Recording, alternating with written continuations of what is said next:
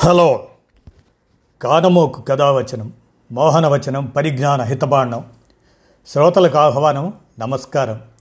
చదవదగునెవరు రాసిన తదుపరి చదివిన వెంటనే మరువక పలువురికి వినిపింపబూనిన అది ఏ పరిజ్ఞాన హితబాండమవుపో మహిళ మోహనవచనమై విరాజిల్లు.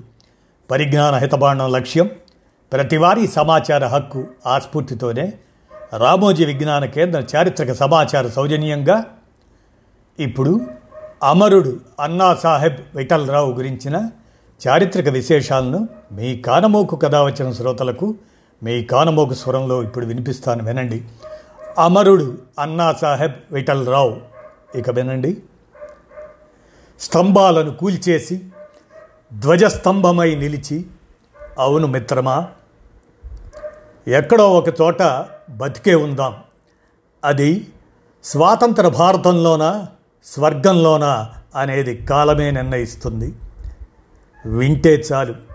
నర నరాల్లో జీవున రక్తం ఉప్పొంగించే ఈ మాటలన్నది ఎవరో కాకలు తీరిన గొప్ప నాయకుడు కాదు. తల్లి భారతిని దాస్య శృంఖలాల నుంచి విముక్తం చేయడానికి తన జీవితాన్ని సమిధగా చేసిన ఓ సామాన్యుడు అత్యంత నిరుపేద కుటుంబంలో జన్మించిన వ్యక్తి. తన జిన్ తన చిన్న జీవితానికి గొప్ప ఆశయాన్ని నిర్దేశించుకొని అసామాన్యుడయ్యారు. ఆయనే అన్నా సాహెబ్ విఠలరావు లక్ష్మణ్ ఉరఫ్ బాయ్ కొత్వాల్. ముంబై సమీపంలోని పర్వత ప్రాంతమైన మాధేరాన్ ఆ మాధేరాన్లో పంతొమ్మిది వందల పన్నెండు డిసెంబర్ ఒకటిన అన్నాసాహెబ్ విఠలరావు లక్ష్మణ్ జన్మించారు. వారిది నిరుపేద కుటుంబం. చిన్ననాటి నుంచే గణితంలో ప్రతిభ చూపిన విఠలరావును తల్లిదండ్రులు కష్టపడి చదివించారు. మాధేరాన్లో నాలుగో తరగతి వరకు చదివాక విఠలరావు పూణేలోని తన మేనత్త ఇంటికి వెళ్ళి అక్కడే డిగ్రీ పూర్తి చేశారు. సొంత ఊరుకు తిరిగి వచ్చాక న్యాయ విద్యను అభ్యసించి ముంబైలో న్యాయవాదిగా మారారు. పంతొమ్మిది వందల ముప్పై ఐదులో ఇందూ తిర్లపుర్కర్తో వివాహమైంది. వారికి కుమారుడు కుమార్తె పుట్టారు.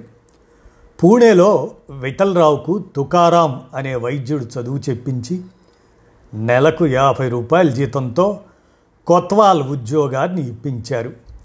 ఠాణాలో రోజు ఉదయమే వచ్చే తెల్లదొరకు ఉద్యోగులంతా సెల్యూట్ చేస్తుండగా విఠలరావు పట్టించుకునేవారు కాదు. దీనిపై అధికారి ప్రశ్నించగా ప్రభుత్వం నాకు జీతం ఇస్తుంది. నీకు సెల్యూట్ చేయటానికి కాదు అని కరాఖండిక సమాధానం ఇచ్చారు. ఆగ్రహించిన తెల్లదొర ఉద్యోగం నుంచి వెళ్ళిపో అంటూ ఆదేశించారు. నేను కాదు మీరే మా భారతావని నుంచి వెళ్ళిపోయే రోజు దగ్గరలోనే ఉంది అంటూ హెచ్చరిస్తూ ఉద్యోగానికి రాజీనామా చేశారు.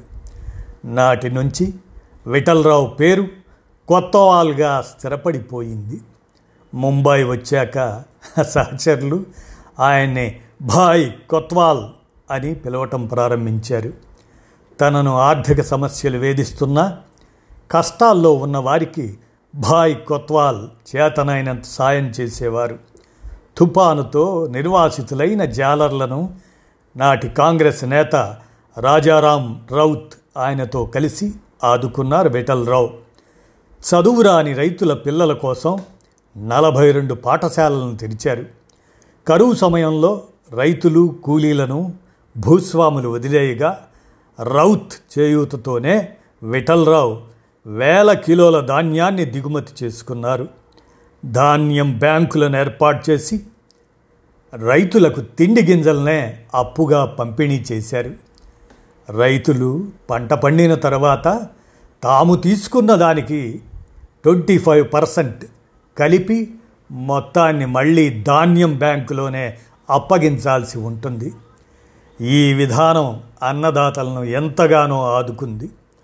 తరచూ శిబిరాలు నిర్వహించి ప్రజల పేర్లను ఓటర్ల జాబితాలో చేర్పించారు. ఆయన చేసిన సేవల ఫలితంగా పంతొమ్మిది వందల నలభై ఒకటిలో మాధేరాన్ మున్సిపాలిటీకి ఉప చైర్మన్గా ఎన్నికయ్యారు. క్విట్ ఇండియా ఉద్యమం అది పంతొమ్మిది వందల నలభై రెండులో ఆ ఉద్యమంలో పాల్గొన్నందుకు తన పేరిట అరెస్ట్ వారెంట్ జారీ కావడంతో భాయ్ కొత్వాల్ అజ్ఞాతంలోకి వెళ్ళారు. అదే సమయంలో రెండవ ప్రపంచ యుద్ధం కొనసాగుతుంది. బ్రిటిష్ సైనికుల కోసం ముంబై పరిసరాల్లోని కంపెనీలలో మందుగుండు సామాగ్రిని తుపాకులను తయారు చేస్తుండటాన్ని గుర్తించారు. కంపెనీలకు విద్యుత్ సరఫరాను నిలిపివేస్తే వాటిలో ఉత్పత్తి ఆగిపోతుందని దీనివల్ల అంతిమంగా ఇంగ్లండ్కు హాని జరుగుతుందని కొత్వాల్ దస్తా పేరిట ఒక దళాన్ని ఏర్పాటు చేశారు విఠలరావు ఈ మేరకు పంతొమ్మిది వందల నలభై రెండు సెప్టెంబర్ నవంబర్ల మధ్య పదకొండు భారీ విద్యుత్ స్తంభాలను కూల్చేశారు. కంపెనీలు నడవకుండా చేశారు. తీవ్ర ఆగ్రహానికి గురైన పోలీసులు బాయ్ కొత్వాల్ను సజీవంగా పట్టుకున్నా లేదా చంపినా రెండు వేల ఐదు వందల రూపాయలు నజరానా ఇస్తామని ప్రకటించారు. ప్రత్యేక అధికారిగా డిఎస్పి హాల్ ఆయన నియమించారు. వారికి దొరకకుండా కొత్వాల్ దస్తా దళం సింధ్గఢ్ అడవుల్లో తలదాచుకుంది. పంతొమ్మిది వందల నలభై మూడు జనవరి రెండున తెల్లవారుజామున ఒక ద్రోహి మోసం చేయడంతో పోలీసులు వారి స్థావరాన్ని చుట్టుముట్టారు. విచక్షణరాహితంగా కాల్పులు జరపటంతో హీరాజీ పాటిల్ అనే యువకుడు అమరుడయ్యారు. తరువాత బాయ్ కొత్వాల్ విఠలరావును తొడలోకి బుల్లెట్ దూసుకెళ్ళగా కదల్లేని స్థితిలో పడిపోయారు. వెంటనే డిఎస్పి హాల్ బాయ్ కొత్వాల్ తలపై ప్లాయింట్ పాయింట్ బ్లాంక్లో కాల్చాడు.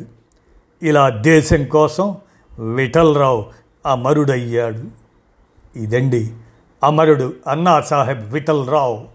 భాయ్ కొత్వాల్. ఆయన గురించిన చారిత్రక విశేషాలను మీ కానమోకు కథ వచ్చిన శ్రోతలకు మీ కానమోకు స్వరంలో రామోజీ విజ్ఞాన కేంద్ర చారిత్రక సమాచార సౌజన్యంగా వినిపించాను. విన్నారుగా? ధన్యవాదాలు.